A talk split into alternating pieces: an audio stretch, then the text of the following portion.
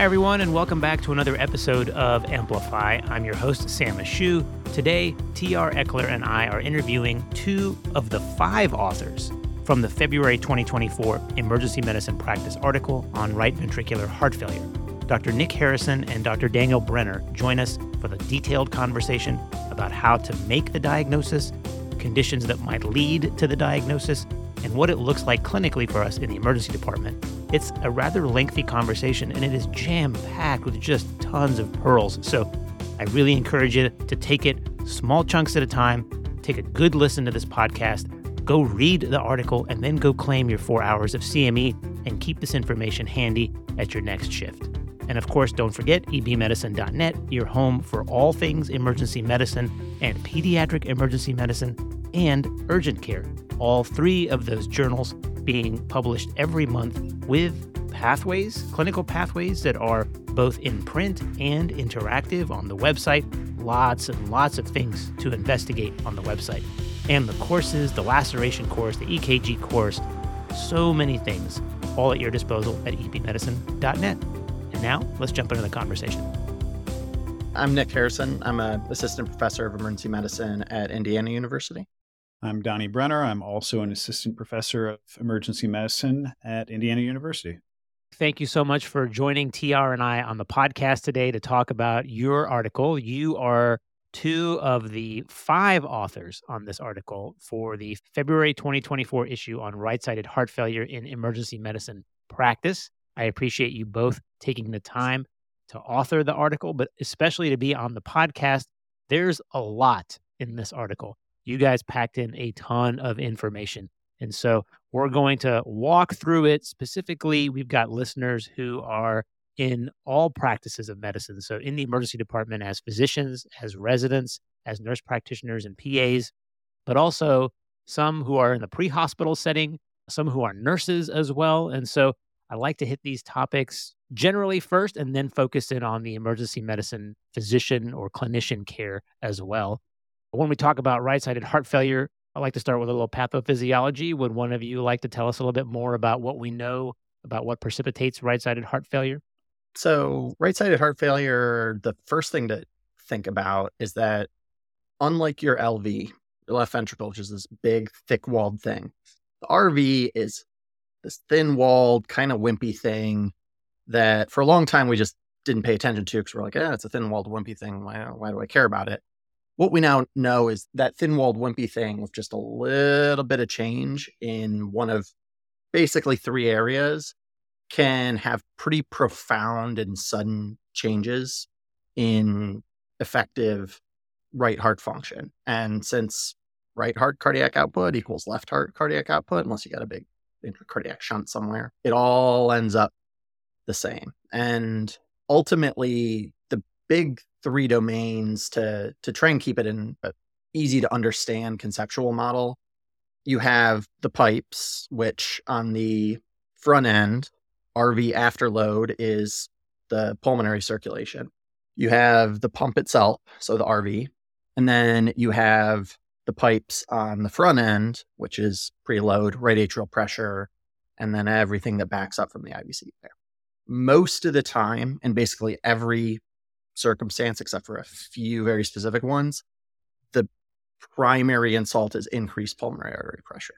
And there's lots of different ways that can happen. And when we talk about specific conditions, we can talk about that. But the bottom line is the RV muscle is only meant to pump against very small pressures, like about 25 millimeters of mercury, usually. And even slight increases can start causing dysfunction, decreased output, increased pressures, dilation. Then you start getting a little ischemia. You get elevated right atrial pressure, and you get all of these issues that then flow from there. Yeah, this was conceptually something I hadn't really thought about previously. So, the amount of pressure it takes to actually strain or reduce the effective pumping of your right ventricle, that amount of pressure is really quite small, right? Yeah, it's small. And because the absolute value is small, it means that any change is also small, both literally in terms of millimeters of mercury, but also I think conceptually it helps to think of it like that because it means just small changes in physiology can cause huge swings in overall clinical status. I like to think of right heart failure patients as being particularly hemodynamically brittle. They're often not unstable when you see them, but you do one little tiny thing and it can just push them right off of a cliff. There's a good summary of some of the conditions that can result in right ventricular failure, table two on page six of the article, which lists things like pulmonary embolism, septic cardiomyopathy, right ventricular MI, acute valvular insufficiency, post cardiac surgery, post LVAD placement, which actually was something I hadn't thought of before, and then acute on chronic heart failure exacerbations as well. So it's a good list of things. There are some things that we see quite typically or quite frequently in the emergency department when we think about people who are presenting with right sided heart failure clinically, what kinds of complaints do they have? What does it look like? The problem with RV failure is that the symptoms are so vague. There's not a single symptom out there that's going to make a slam dunk case of RV failure, especially in somebody that doesn't have a prior diagnosis. There are insidious things that people have with a variety of other syndromes. So, dyspnea on exertion could be their COPD. It could be undiagnosed pulmonary hypertension or undiagnosed RV failure. So syncope, even you have syncope from an undiagnosed PE, that's acute right heart failure. That's causing your syncope right there. Your early satiety, any of those things, exercise intolerance is one of the more common ones. Any of those things can show up as as a vague symptom in even a relatively young person. I actually diagnosed somebody with right heart failure a few days ago, 27 year old, no history, just had bland, vague symptoms. Okay, so nothing specific. What about when it comes to the differential diagnosis or all things right sided heart failure? What kind of things do we need to keep in mind when we're seeing these people in the emergency department? Yeah, so starting your differential diagnosis, I think it it bears repeating what Donnie was talking about the presentation. It's very non-specific. You're not going to get a different presentation for right-sided heart failure than you are for left-sided heart failure. The only real kind of exception to that is that if you have someone who has pure right sided heart failure with no left sided disease, theoretically, they shouldn't have any pulmonary edema. Unfortunately, about half of acute decompensated left sided heart failure is actually biventricular. So that even in and of itself is not a great a great bar to to determine things. So with that sort of vague presentation, once you have someone who has signs and symptoms of heart failure, period. There's sort of two tracks there where, practically speaking, as an emergency physician, you're going to make the diagnosis. One of them is that you are not going to be thinking about right heart failure, but you're going to be diagnosing someone with another condition that's often accompanied and complicated by right heart failure. So, sepsis, acute pulmonary embolus, acute decompensated heart failure, or quote unquote left sided heart failure. The other way is that you're going to diagnose someone with this syndrome of what looks like heart failure clinically based on your exam and your history and everything. And then you're going to think, okay, what sort of risk factors does this person have that could lead me to think that this could be right sided either in full or in part? Unfortunately, I know that's not super helpful. There is a lot of vague stuff there that you have to sort through. And one of my least favorite clinical phrases. You have to have a high index of clinical suspicion. I don't know, for lack of a better term, that's how you have to go.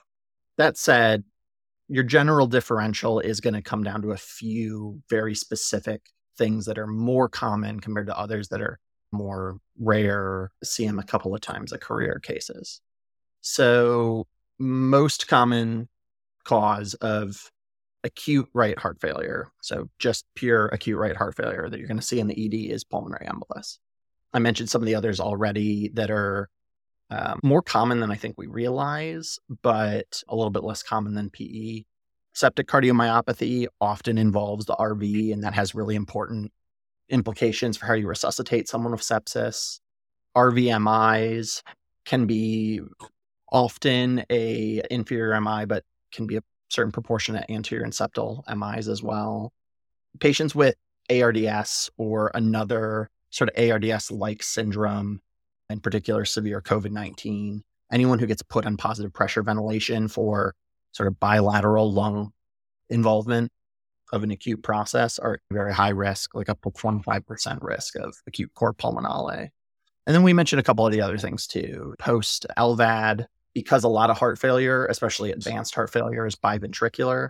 You put an LVAD in, RV starts to wear out, and any RV dysfunction that was already there only gets a little bit worse. And it's actually the most common complication after LVAD placement. And then your sort of more common acute on chronic conditions are patients who have quote unquote left sided heart failure. Again, in the acute setting, up to half of that is actually biventricular involvement. Patients who have COPD and other chronic hypoxic diseases, and then some other chronic causes like chronic thromboembolic pulmonary hypertension, sickle cell disease. It's very common in, and actually probably something that we miss a lot in our sickle cell patients, and a handful of other things there that are kind of listed out more in more detail in the article. The only one I mention is pulmonary arterial hypertension because I think that sort of sticks in its own category and it also it gets confusing from a terminology perspective because a lot of times we'll see that in notes or we'll we'll write that and we conflate pulmonary arterial hypertension which is a very specific syndrome with all the other causes the far more common causes of pulmonary hypertension and right heart failure that we see. Yeah. One thing that I saw actually not long ago for the first time that I wonder if we're going to see a lot more of is post COVID 19 fibrotic lung disease leading to pulmonary hypertension. I saw my first, she was young, she was in her 30s, had mm-hmm. severe COVID two years ago, was intubated for a while, and then got better and went home, and then came in florid right heart failure. And we did all the things looking for other causes. But looking at her lungs and looking at her COVID 19 course, I have a hard time believing it wasn't related to that. So I wonder if that's going to be one of the subsequent waves of COVID related illness in the next couple of years. A lot higher incidence of pulmonary hypertension in the setting of fibrotic lung disease from severe COVID. Now, you mentioned a lot of conditions. Let's take a couple of those here one at a time. When we think about causes of right sided heart failure, acute PE comes to mind, and that's the most common cause for right sided heart failure. Is that right? It's the most common cause of acute right side heart failure. So, excluding all of the acute on chronic causes, which actually as a group make up a bigger proportion. So, acute on chronic heart failure, biventricular heart failure, or group three pulmonary hypertension, secondary to COPD, pulmonary fibrosis. Those we're going to see much more commonly. In fact, those two, what we call group two and group three pulmonary hypertension, are the most common causes overall. But as far as isolated acute causes of right heart failure that aren't linked to some other chronic condition. It's going to be acute PE. And the clot burden that we typically think of being necessary to cause acute right sided heart failure is what kind of thing? Are we thinking about large saddle kind of emboli, or we're talking about these small subsegmental pulmonary emboli, or is it just a giant spectrum and it could be anywhere in between? it's a pretty big spectrum. The interesting thing about the data are there, there are some data correlating larger clot burden with worsened disease, but it's not as concrete an association as you might think. I think there are equally poor data relating central location of clot to worse disease, but again, not something that you can hang your hat on, unfortunately. Okay. So not a linear progression there. As the clot burden gets bigger, you're guaranteed you're going to get heart failure. It's not that close a relationship. No, it's just a thing that makes sense intrinsically, but is not necessarily represented in the data. And thinking demographically, by the way, one thing that was surprising to me as we were writing this review is how poor the data on demographics in pulmonary hypertension and right ventricular failure are. There are not great studies on the overall prevalence, especially individual causes. So when you're asking about what's the most common cause, the answer is we don't really know the data, certainly no comparative data, no studies out there comparing different causes of RV failure out there. What we did was we strung together as many different cohort studies as we could. So looking at RV failure in HFpEF, RV failure in HFrEF, RV failure and lung disease, but none of them are like, there's no big cohort that I'm aware of it maybe that looks at all these different populations and assesses what the more common causes of non-pulmonary arterial hypertension are. Yeah, it, in the outpatient setting, there is, and we have fairly clear answers there. But unfortunately, for patients presenting to the ED and in the ED and critical care settings, we don't have one large registry that looked at 10,000 cases of patients with right heart failure and said this proportion was due to PE, this proportion was due to left sided LV disease, this proportion was due to sepsis. This proportion was this. We don't really have that all in one study. And that's the problem because you get sampling bias when you are trying to compare different cohorts to one another. So take that with a caveat whenever we say X is the most common. It's the most common as far as we know now, based on, to Donnie's point, some relatively less than what I would prefer level of epidemiological evidence. I think you guys did such a good job just like changing kind of the way that I thought about this. The one study that you quoted that blew my mind was this idea that 53% of patients that came into the ED with acute heart failure had right ventricular disease or pulmonary hypertension, eh, yet it was unrecognized 96% of the time. Like, I think that's what it is that we're immediately looking at the left ventricle and saying, all right, this is the cause of the heart failure. It's HFpEF, it's HFrEF, I'm moving on. And that immediately struck that concerning feeling of truth that, like, wow, I'm not looking at the right side nearly as much as I am the left. And I, I need to change my paradigm when I approach these patients. I'm not exactly unbiased because that was my study. So I'm very happy that you appreciated that. But it is crazy, right? I think I was shocked when we found those results. And I think it does make sense that we under recognize the amount of RV involvement in a bunch of different processes, not just acute heart failure, but sepsis and all of these other conditions, primarily because we have one mostly reliable test that we don't usually do, and that's echocardiography. And that really is the test that we have to do to diagnose right heart failure in our patient population. We're not, at least at me and Donnie's shops, we're not floating swans on people. I don't know if that's something that anyone really does in the ED anymore, if it ever was. But we don't also don't get echoes on most of these people. But luckily, with the advent of point of care ultrasonography and people becoming a lot more facile with specific things that we can talk about for specifically the right heart. It's something that's definitely feasible. Now, you mentioned sepsis, and in the article, there was one study that noted up to a third of patients with sepsis or septic shock actually exhibited right ventricular dysfunction on echo. And I'm wondering clinically now, if we're seeing somebody with sepsis or septic shock, barring doing a bedside echo, clinically, when does this become a relevant issue for somebody with sepsis? So I'm resuscitating somebody in septic shock. And when does it matter to me that this person has right ventricular dysfunction and why? So I think from my standpoint, at least, it matters when your patient isn't getting better with the therapy that, that we're giving. I'm, I think all of us owe Manny Rivers a big debt in terms of the revolution in sepsis care that came about through his work. But I think we're a little bit past that approach. Everybody gets a central line and large volume fluid resuscitation. I think this is part of the idea that not everybody needs that much fluid and not everybody gets better from that much fluid and that there, there is an opportunity cost to not understanding your patient's hemodynamic. One of my favorite studies in the last few years, not because I follow what it does, but because it, it proves a point was the Andromeda shock in Brazil, looking at ICU patients and capillary refill. And it's not that I think capillary refill is a magical tool to diagnose and treat sepsis, it's that you have to go and see your patient to do a cap refill, reassess them. And so I think this is one of those times your patient with sepsis that you're resuscitating with fluids isn't getting better.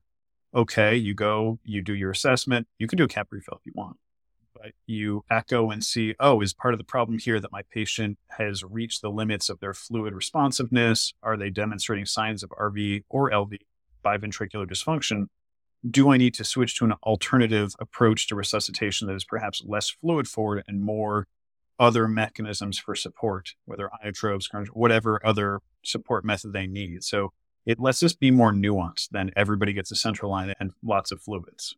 I think that's that might be where we should probably head.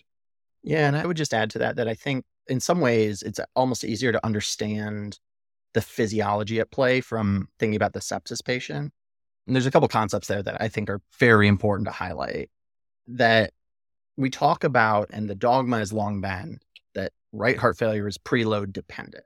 And like any cliche or any dogma, there's truth to that. And then there's an amount of that statement that actually is somewhat misleading.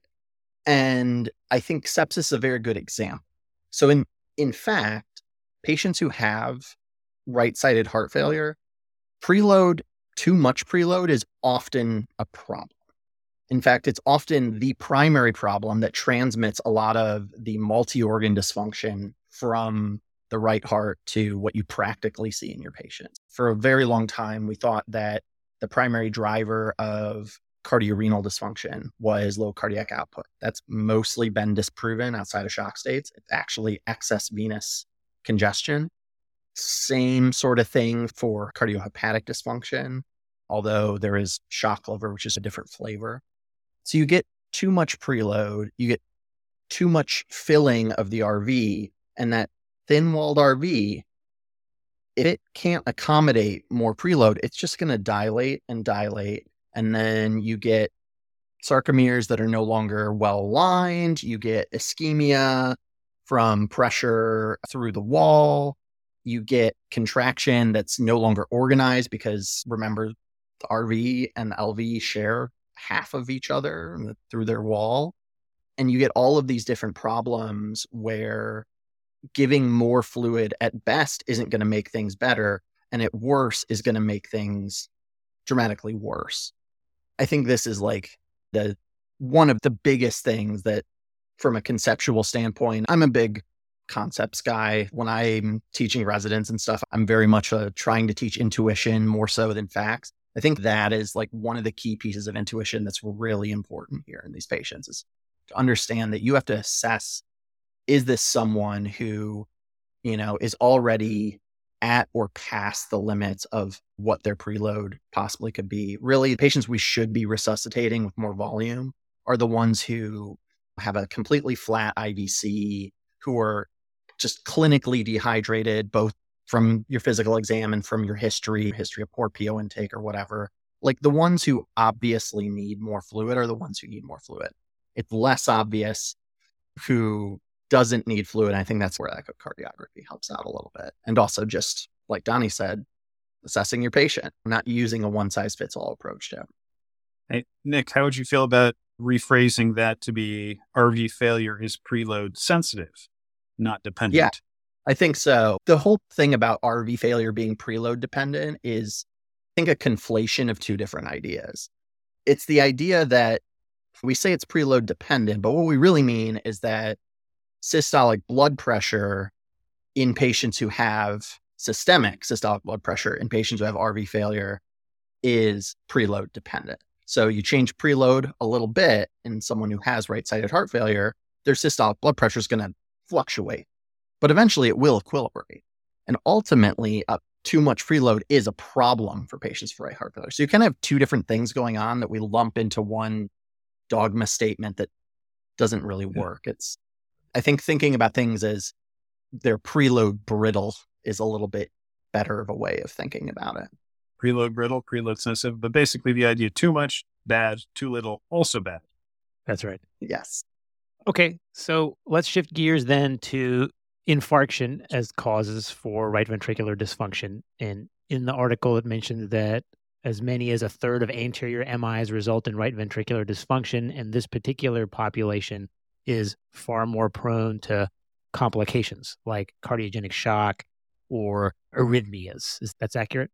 That's correct. So I don't want everyone to go and start thinking that, oh man, one third of my MI patients are going to have overt RV failure.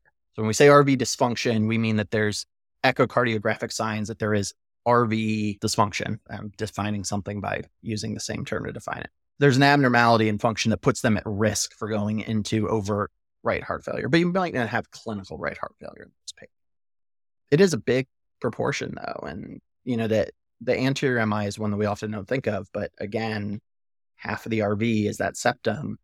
So you do get a certain amount from anterior MIs, not just the classic kind of association of inferior. All right. And then there are some of the mechanical causes for right ventricular dysfunction, like the article mentions positive pressure ventilation and acute respiratory distress syndrome. How exactly are those two affecting the right ventricle? Yeah. So this is one that I'll be honest, I thought I knew a lot about before we did this article. And I realized there is probably a lot more risk out there that I didn't appreciate. It's a pretty startling number. There was one retrospective cohort of about 500 patients that found right heart failure, acute right heart failure is a complication of ARDS in 25 to 50% of patients, which is just mind blowing, like far more than what I would ever have guessed. And this is actually one of the areas where we do have, if not great epidemiological data, we at least have slightly better because we do have a lot of published cohorts from different critical care settings just on vented ARDS patients. The basic idea, though, is that when you put someone on positive pressure ventilation, you're doing a couple of things that are very disadvantageous for the heart. The biggest one, and like number one, is that you're collapsing a lot of the pulmonary microcirculation. So you put positive pressure into the lungs, you distend those alveoli with positive pressure, which again is not physiologic, nor under negative pressure inspiration, you're not pushing pressure in. That collapses the walls of the alveoli and puts pressure on the rest of the interstitial lung tissue. And in all of those places are little tiny capillaries and venules and other parts of the pulmonary circulation that then collapse after a certain point of increased intrathoracic pressure, all of that gets transmitted back to the main pulmonary artery and then eventually the RV. The other part of that is that you're also decreasing systemic venous return. And this is where the effects are variable. Because again, if it's someone who is particularly right atrial pressure down, who's already hypovolemic for some reason, then it's probably going to cause a big swing in dumping that person's blood pressure. If it's someone who has a profound elevation in right atrial pressure already, it may be slightly beneficial. Although, again, small changes, even if it's beneficial in the long term, small changes can cause huge changes in hemodynamics temporarily. And so the dreaded side effect there from both of those effects, increased RV afterload and the decrease in RV preload, is that you get a rapid hemodynamic collapse. Other things in ARDS, you have a lot of VQ mismatch. And, and this isn't just specific to ARDS, but hypoxia causes pulmonary vasculature to constrict. That increases total pulmonary resistance and increases the burden on the right side of the heart. You get parts of the lung that are perfused but not ventilated. All these things contribute to the overall occurrence of what generally gets called acute cor pulmonale in the literature, which basically just means right heart failure secondary to intubation and the things we intubate for. When we think about positive pressure ventilation in ARDS, the positive pressure ventilation changes can cause acute right heart failure while they're still in the ED. We might see this immediately or soon after intubation. What we see with respiratory distress syndrome is something that's typically seen in the ICU. Is that more of a delayed complication? Basically, anytime that you're increasing the intrathoracic pressure exogenously, this can happen. And whether the ARDS is diagnosed in the unit or not, my suspicion is that the decreased compliance and increased stiffness of the lungs is present before they get the official label of ARDS anyway. So I would say anybody that you're thinking might be at risk for ARDS developing rapidly progressive multifocal lung disease with decreased compliance, those folks are going to be at really high risk for this, whether they have that label or not. So I think it's very relevant to our practice. Yeah, I maybe should have backed up a second and said, really, you have two root causes to the problem. There's the ARDS itself, which can be from all kinds of different things, right? Sepsis, pancreatitis, all kinds of things, bilateral pneumonias in particular. There was this particular virus that I remember happening fairly recently that caused a lot of bilateral pneumonias.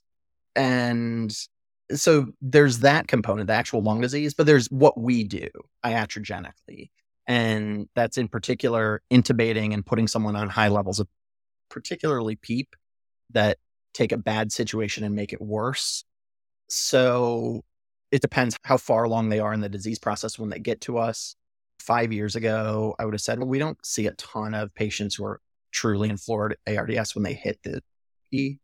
Uh, you know, now with COVID, certainly during the peak of the pandemic, that was, I don't know, all I saw for weeks on end. Now things are a little bit better, obviously, but I do think it's something more common that we're going to have to think about. And it does make me think about the patient that Donnie brought up who had a lot of fibrotic lung disease from sequelae of a bad COVID infection. I feel like a resident right now. I just want to talk about management. I want you guys to get to management. I want you to tell me how to fix these people. I know you're going to tell me about diagnostic stuff, and that's so great, but just explain to me how I'm not supposed to screw this thing up and make people worse. Because all I'm thinking right now is try something for a few minutes and then see what gets better or worse and then reassess. That's actually not a bad approach. So tell uh, me about the EKGs, tell me about the echoes, and then let's get to the part where you tell me how to fix them. All right, all right. Let's. I will jump in and say those are all the acute causes for right ventricular dysfunction or right ventricular failure. There are some chronic causes mentioned in the article, things like chronic thromboembolic pulmonary hypertension. This is pulmonary hypertension as a result of PE. This is like delayed complications. Is that right? Delayed, although weirdly enough, a lot of patients don't have a history of a known PE beforehand. That was the struck me was just the percentage of people that are diagnosed with CTEPH that don't have a diagnosis of PE. So I'm wondering if you don't have a diagnosis of PE, how do we know this is as a cause of some thromboembolic phenomenon? So you you get diagnosed with pulmonary hypertension, then you get a workup outpatient from a pulmonary hypertension specialist who eventually finds, oh, you have a lot of like really organized clots throughout your pulmonary circulation that we don't really know when they got there, but we know that you're having problems. One of our colleagues, Francis Russell, did some good studies looking at that I think would drive home the rel- relevance of CTEPH for for emergency medicine.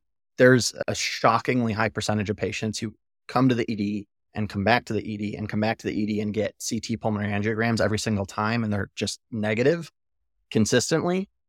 That's a huge, pretty strong predictor of that person having undiagnosed pulmonary hypertension. And I think uh, probably a large proportion of those patients are CTEPH patients that otherwise we wouldn't diagnose. So just something to keep in your mind is when you see someone who keeps getting negative CT pulmonary angiograms, consider that it might be someone worth referring to cardiology or to uh, if you have a pulmonary hypertension clinic locally or just your local cardiologist even.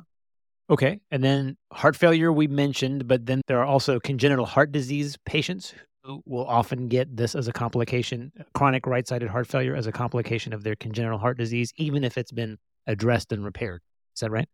Yeah. Many of the repairs of congenital heart disease end up with either a single ventricle or connecting the pulmonic vasculature directly to the vena cava. And that predisposes these folks to pulmonary hypertension, to RV failure, because you're essentially putting them directly to venous pressure. They have no no actual ability to squeeze blood into the pulmonary vasculature, make them extremely sensitive to any kinds of pressure in the pulmonary vasculature. So all those folks who have that type of palliation, that type of repair, very high risk for developing eventual right sided failure. It's a good thing to keep in the back of your pocket. Just if you see someone who has a history of any kind of major congenital cardiac condition, right heart failure as an adult, so 40, 50 is a pretty common presentation. It's 10% of patients overall. And then you mentioned left ventricular assist device insertion can lead to right ventricular heart failure commonly actually lead to right ventricular heart failure now those some of those patients are getting lvads as a bridge to heart transplant some of them are just getting them as permanent therapy do they end up getting then a right ventricular assist device or is this something that once you get the diagnosis you're kind of only possible therapy remaining would be a heart transplant. They might get a temporary rvad to, to help them through for again a short period of time temporary being the key word there. But most of these patients end goal probably long after we see them is heart transplant. And then certainly in between there is optimizing care of their heart failure as much as possible drying them out making sure that their meds are all optimized but unfortunately it's a pretty big reduction in survival once you find that you have right heart failure after an LVAD implantation okay let's jump to some of our clinical care. So, for our colleagues who are in the pre hospital setting and listening, what kinds of things can they keep in mind to help us in the ED make this diagnosis? Is there anything that can be done even in the pre hospital setting? Anything helpful for this patient population? There's a lot of things not to do, which I think is the biggest takeaway from pre hospital care setting is because it's so hard to diagnose right heart failure without echo, directing care for it in the pre hospital settings going to be challenging. And even making that diagnosis is going to be challenging. But anyone who has a risk, avoid the things that we know can cause catastrophic complications, the biggest one being intubating that person. We talked a little bit about the perils of large fluid boluses in someone who has right heart failure. And then one that is just, uh, it's a little specific, but it's probably good to keep in the back of your mind because based on protocols, this could be what you have. Phenylephrine is relatively contraindicated in right heart failure because it does have the theoretical disadvantage compared to other pressors of pulmonary vascular constriction. So if you have a system that uses push dose pressors, even in the pre hospital setting, and you have a bunch of phenylephrine sticks, don't use those on these patients and try not to intubate. And this is for someone with known right ventricular heart failure. So they would have to tell you this diagnosis, obviously, ahead of time. Yeah. I wish I had anything better to offer pre hospital providers, but it's tricky. Yeah, most of the time you're just not going to know.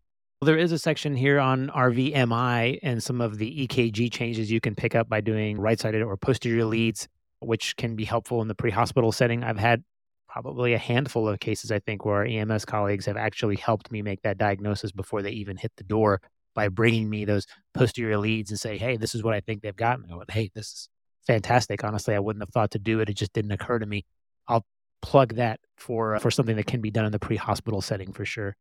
That sounds like some terrific medics. One thing I'll throw in there as well, something that oftentimes medics will do with people with chest pain and trouble breathing is nitro. So the conventional teaching, especially in RVMI, is nitro is contraindicated, concern for hemodynamic instability. Interestingly enough, there was a study in our review that showed minimal risk of hemodynamic instability with treating people with RVMI with nitro. So that may not be a real contraindication. I still might, if I have a strong suspicion for RV failure, I still might stay away from it simply because these are really physiologically complex people. And I wouldn't want to do that without necessarily being able to do an echo, but something that was safer than I thought it was based on our review.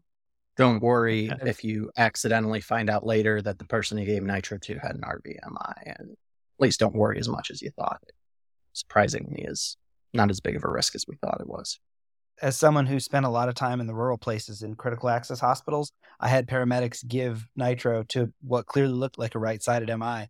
And most of those patients did fine. And then a few of them didn't. And it always perplexed me until this. And this makes more sense now that, like, some of those people that was helping them. And then a few of them, they were really needed preload and it wasn't there when they needed it. The one thing I would also add is having been to hospitals didn't have resources. If they're on a medicine for pulmonary artery hypertension, that's the medicine that I really want paramedics pre hospital to grab because a lot of pharmacies, a lot of hospitals aren't going to have that stuff. And if you can keep them on, that's going to make this a lot better of a problem when they're sitting in your emergency department. And whatever you do, don't disconnect any of those. That pump is should probably stay on. and uh, honestly, like that would be the one med where, dear, that's such a good point because I, that'd be the one med where I would say, have them bring it from home, please. get it. because like you said, a lot of critical access hospitals, even just a lot of regional non quaternary care hospitals, are not necessarily going to have those meds. Or if they do, they're going to be something that you have to get from somewhere really far away. Uh, as a nocturnist, it's not the kind of thing that I want to have to wait an hour and a half to come through a tube. I think that's such a good point. All right. And so once they make it to the emergency department and now they're in front of me and I've got to perform my history and physical exam, is there anything specific on history or exam. Obviously, if they tell me they have a history of right ventricular heart failure, that's very helpful.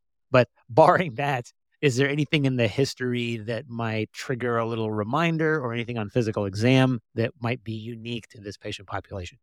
Oh, I wish there was. I really wish there was. The number one thing that you can do to think about and diagnose RV failure in somebody who doesn't know that they have it already is to look at their comorbidities and have a list of things in your brain saying, oh, that predisposes this person to having RV failure that might not be diagnosed. So, be it your COPD, your left sided heart failure, chronic fibrotic lung disease, any of those things, just realizing that your generic volume overload history could be their volume over, could be COPD, or it could be something that isn't diagnosed yet.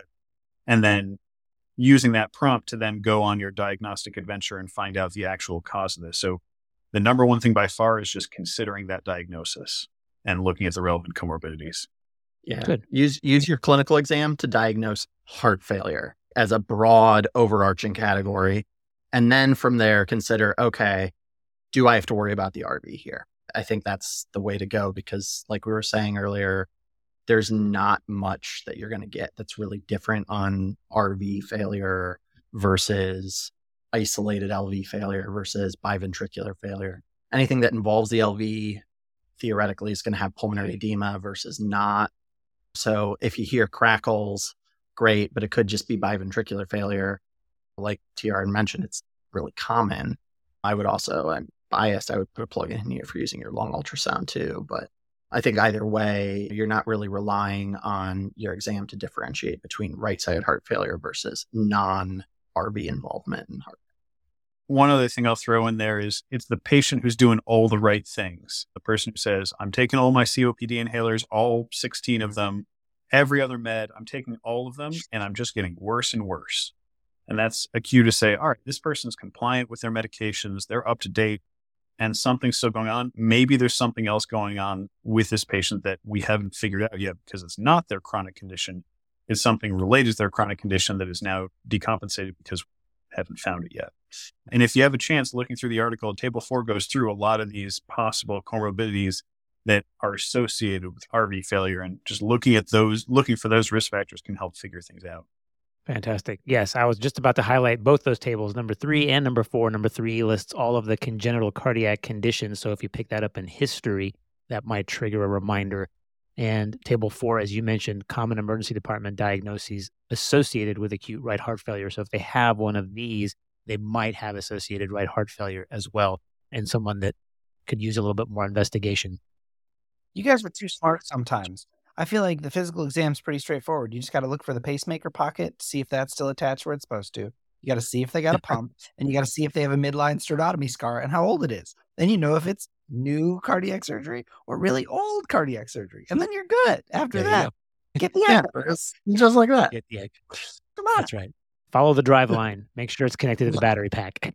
okay, biomarkers. So biomarkers are helpful or not helpful. It's hard to distinguish what's causing the biomarker elevation, and we don't really know if it's right-sided. In fact, that's causing the abnormality in the biomarker. We're talking about things like BNP. Is that right?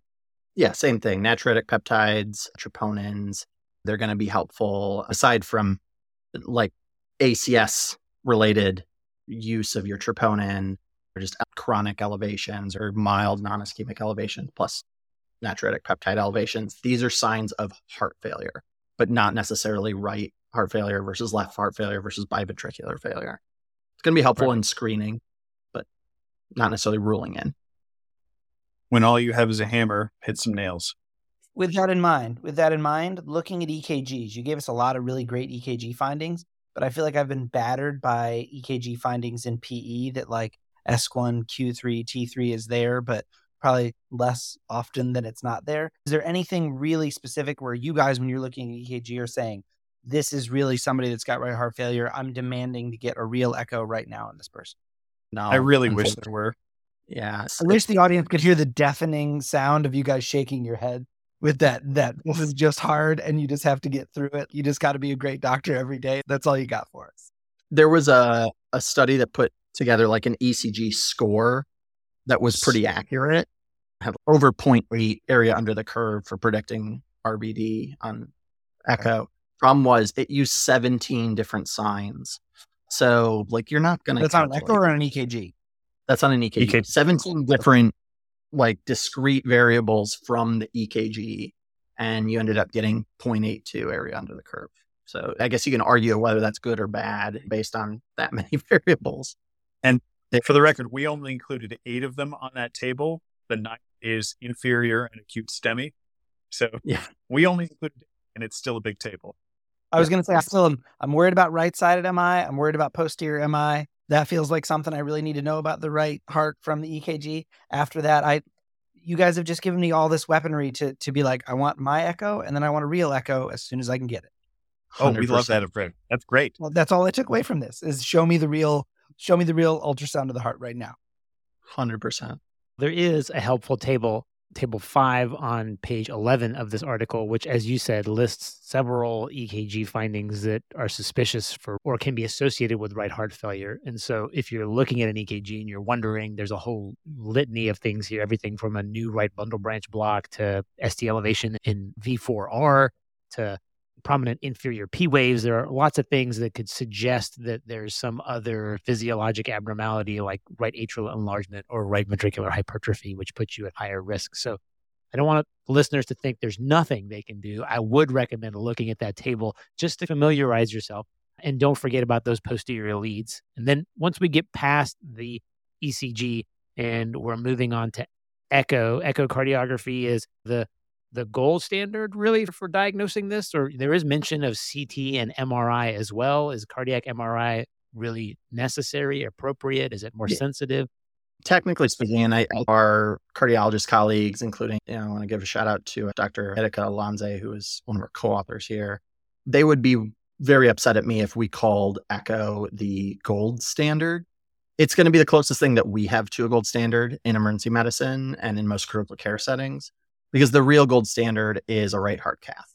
There's also cardiac MRI has come a long way to a place that it might be good enough to consider that as an alternative gold standard. But it, regardless, unless anybody out there has access that I don't know about and that we don't have at our fairly specialized quaternary care center in our uh, institute institution, it's you're not going to get a cardiac MRI like in the acute care setting. So it's the best we have, and it's what you really should be on. I call it a reference standard. And you mentioned CT. CT is great for looking at potential causes of right heart failure, and it can show associated signs. Your RV to LV ratio, you can see dilation of the pulmonary artery, things like that.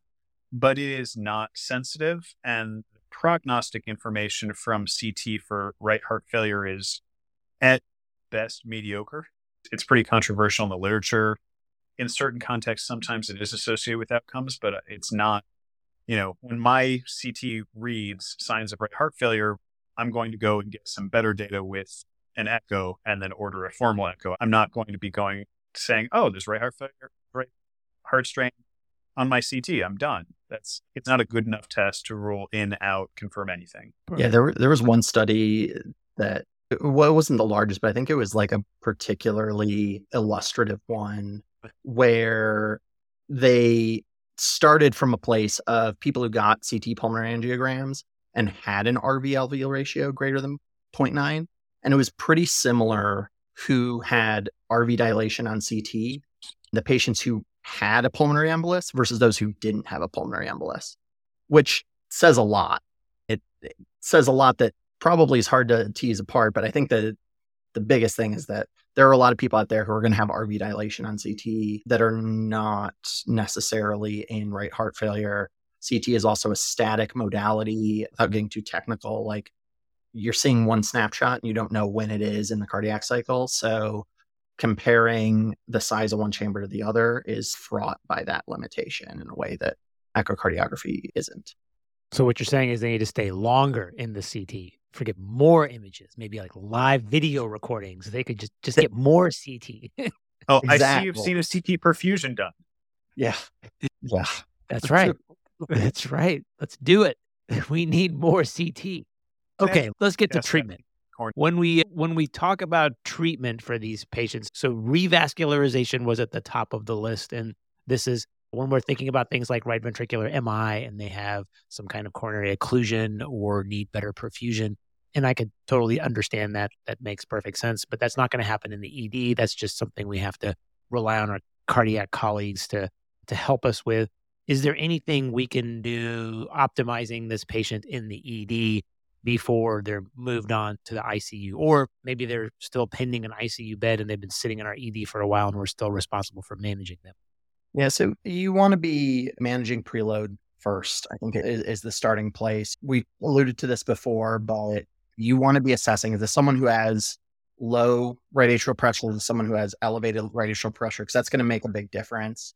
Without going into it too much figure nine in the paper has a fairly i think fairly straightforward table a two by two table for how to interpret an IVC ultrasound to estimate right atrial pressure. There's caveats here, but the thing to know is that when your IVC ultrasound says right atrial pressure is low, so three millimeters of mercury, it's accurate.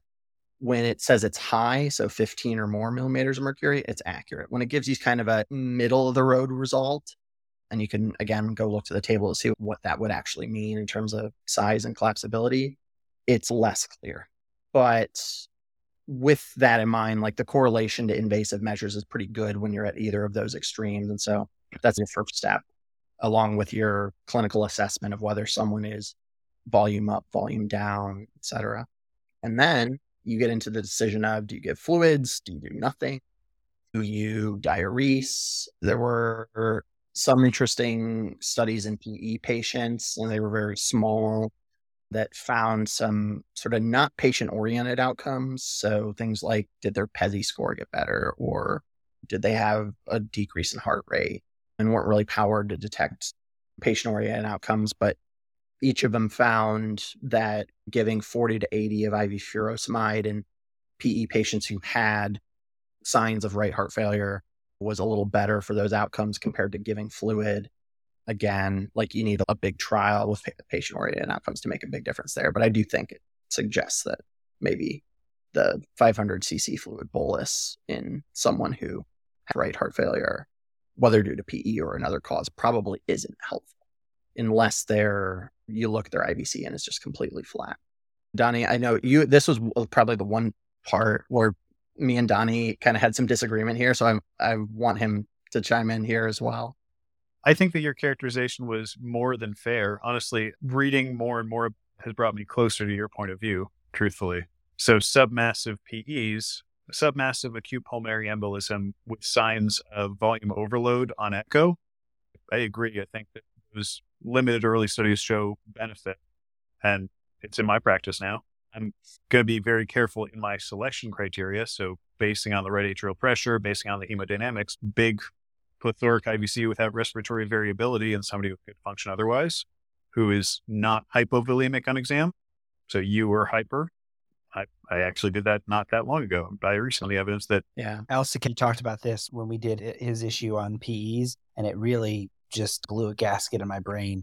And I think that you guys have just even further taken that point along by saying, look, just look and see where their fluid status is, look and look at their IVC and make the right decision based on the data you can get. Yeah. Uh, what then, if the person needs some kind of respiratory support? Is there something we're supposed to avoid or avoid at all costs or maybe avoid if at all possible? So, if you can avoid intubating people with RV failure, that's good. People who have pre diagnosed RV failure who are then undergoing invasive mechanical ventilation have much, much higher mortality. I often teach our residents that the difficult intubation is like there's obviously lots of anatomically difficult intubations. The person has a GSW in particular, like through the roof of the mouth. Okay. Yes. But the physiologically difficult airway is the one that we underappreciate and that becomes a big problem here. And we think about hypoxia, acidosis, hypotension a lot. The one other part of physiologically difficult airway, meaning high risk of causing cardiopulmonary collapse when you intubate both from positive pressure and RSI meds and all those sorts of things is the patient with pulmonary hypertension, person with RV dysfunction. So I would stay away unless you, until you need to. And then when you do intubate, if you do my own personal practice, and this is just out of an abundant caution and won't have a large study to support this, but I will start people on norepinephrine. If I have the time, I will start them on norepi It just have the drip hooked up and in the room so that when we intubate, even if the pressure was 100 over something, like that I'm sure that I'm able to support them through the intubation process. Because again, it's about being hemodynamically brittle.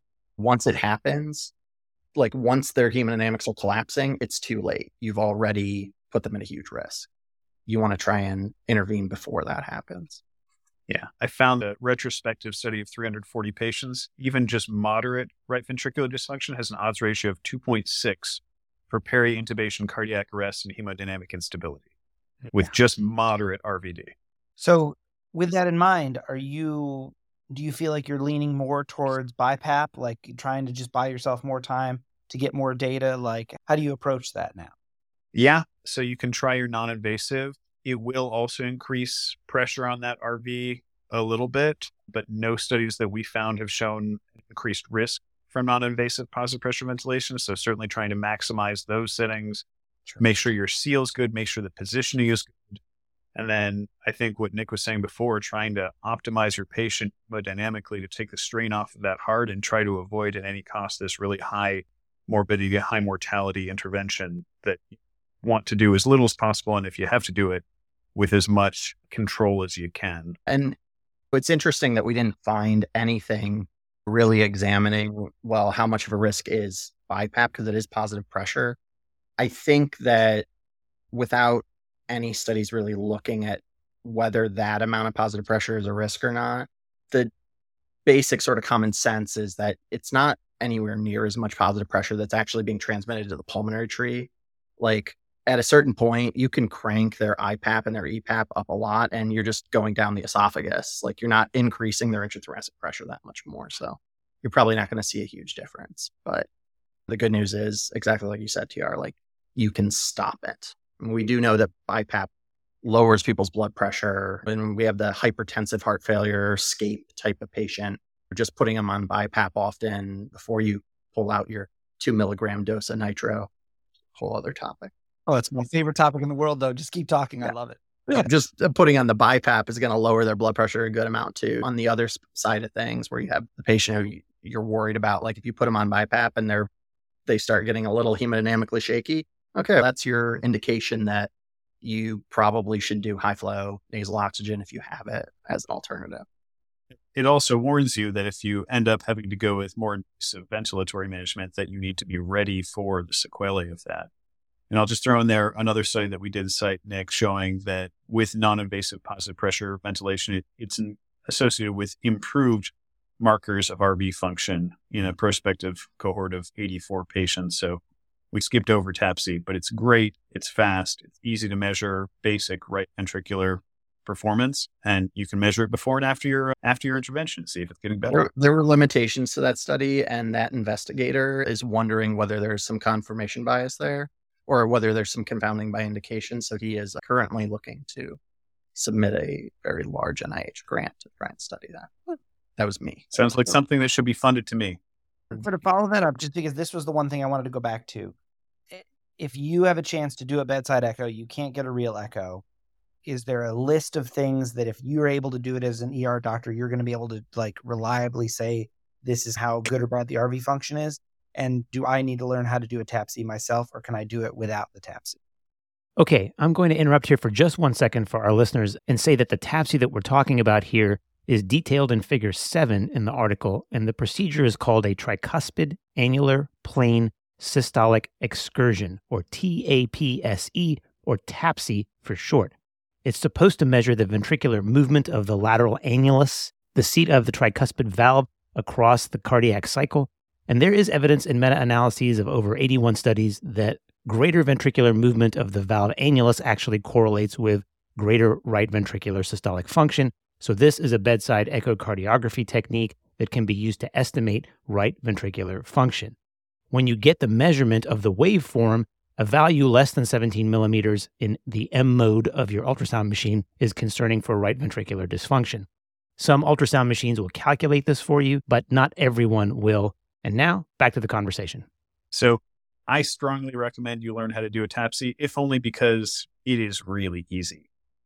I do a TAPSE in every echo I do because it takes an extra 30 seconds and provides you with a wealth of information that I, I like.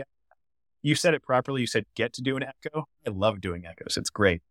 But even though I'm pretty good visually assessing things, sometimes I do these numbers and I get surprised. I know about you, Nick every now and again, I'll, I do TAPSE, I do, I do the numbers. I'm like, oh, I didn't expect that to be lower. We have a figure that, that we think is good, figure seven, showing how to do a TAPSE. And it's literally just, you can get an apical four chamber view, you can do a TAPSE. All you do, you get your apical four chamber, you put M mode over the tricuspid annulus, so tricuspid valve, you put over the lateral side, and you turn on M mode. And then all you have to do is measure from top to bottom. It's all in, in that figure. It is so easy. If you can get an apical four chamber, you're already done. Yeah, I think if you're looking for one one measure that you really should prioritize learning if you don't know, I think TAPSE is a pretty good one, probably the best all purpose. You got to pair it with other things too, like with your assessment of right atrial pressure by your IVC. Sometimes TAPSE can be falsely normal. So it can be higher than what RV systolic function actually is. And that tends to happen specifically in patients who have long standing severe pulmonary hypertension. Now, that said, you're probably going to have a pretty dilated RV in that patient too. And you're going to see a big, thick walled RV. So that'll be your tip off. And I find practically that it actually doesn't make as much of a difference in the acute care setting. But I think, like Donnie said, TAPSE itself is not that hard. It's just getting good at getting apical four chamber images. And once you've got that, I think getting the TAPSE is probably the helpful one. Then if I had to go to two or three, learning how to measure continuous wave Doppler through the tricuspid valve, through the, t- the TR jet, that's how you measure right ventricular systolic pressure. And it's most newer machines, but uh, not a lot of older machines, unfortunately, will do the calculation for you. And this isn't, it's in one of the figures, but you just pick the point of the maximum velocity of the jet and it's four times that velocity squared. So don't do it in your head because I don't, I can't do it in my head. But like the ultrasound machine, you hit the point and it'll tell you, oh, that's an RVSP of this. I think that would be the other one. And then looking at the pulmonary artery, RVOT, pulse wave Doppler can be helpful too, but that's a bit harder. That's a really hard view to get in particular. That's right at your basal, your basal short axis and very specific part of that too. I'll say this, Nick, even if you're the guy who picks the ultrasound that doesn't have the auto RVSP calculator every time, like me, there's about a thousand calculators online can count if you just type calculate RVSP, it comes right up. It just has you enter the things. It'll even usually show you diagrams of where to measure it if it's something that you're not used to doing. This is another one that you can do. It's not as easy as the TAPSE, but it's simpler than we think it is. Last question for me, at least. Pressors. You talked about norepinephrine. You talked about the next sequelae of things. The only question I walked away with was, what do I do with my patients in some kind of a tachydysrhythmia, like my AFib RVRs, that I'm worried about those patients? I'm used to giving them phenylephrine when I need to, because I'm already worried their heart rate's going too fast. Do you have a kind of a paradigm you approach the people that are already tachycardic and you're worried about RV dysfunction with when you need to support their pressure? I think I'm going to give one answer that's very sepsis specific and then another answer that's everything else. So, sepsis specific, this is going to sound crazy, but and it's out of the scope of our article, but I think is very relevant to it. And it's a great question is in septic shock, assuming a patient has been appropriately resuscitated there was a meta analysis, I don't know, two or three years ago in CHEST of a bunch of randomized trials where they gave those patients on maximum norepi who had adequate fluid resuscitation and still had persistent tachycardia, AFib of RVR. They gave them esmolol on top of the norepi and actually improved their mortality. How that works, I don't know. I could theorize, but it sounds crazy, right? Giving a beta 1 agonist to someone who you're giving a beta 1 antagonist to. That would be my plug for weird thing to do in the case of sepsis specifically. Outside of sepsis, it's hard, right? You don't want to mm-hmm. make them persistently tachycardic. Generally speaking, in heart failure, whether it's right sided or left sided, tachycardia is a bad sign. It means that you have reached a point at which you're maintaining cardiac output by the heart rate side of the equation, because cardiac output is heart rate times stroke volume. And if you can't augment your stroke volume more, the only thing you have is to go up. I think that, you know, the short answer, as far as if you really need another vasoactive agent to raise blood pressure, vasopressin probably your next best because it's not going to have that inotropic effect.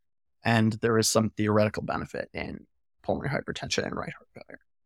But as we go through in the article, there's unfortunately like not a lot of great evidence around superiority of one agent versus the other. Everyone agrees don't use phenylephrine just because it doesn't make like it seems to be bad. We know that there's a lot of alpha related vasoconstriction in the pulmonary vasculature, but outside of that, it's just yeah, we think norepi's good, and then we're not really sure from there.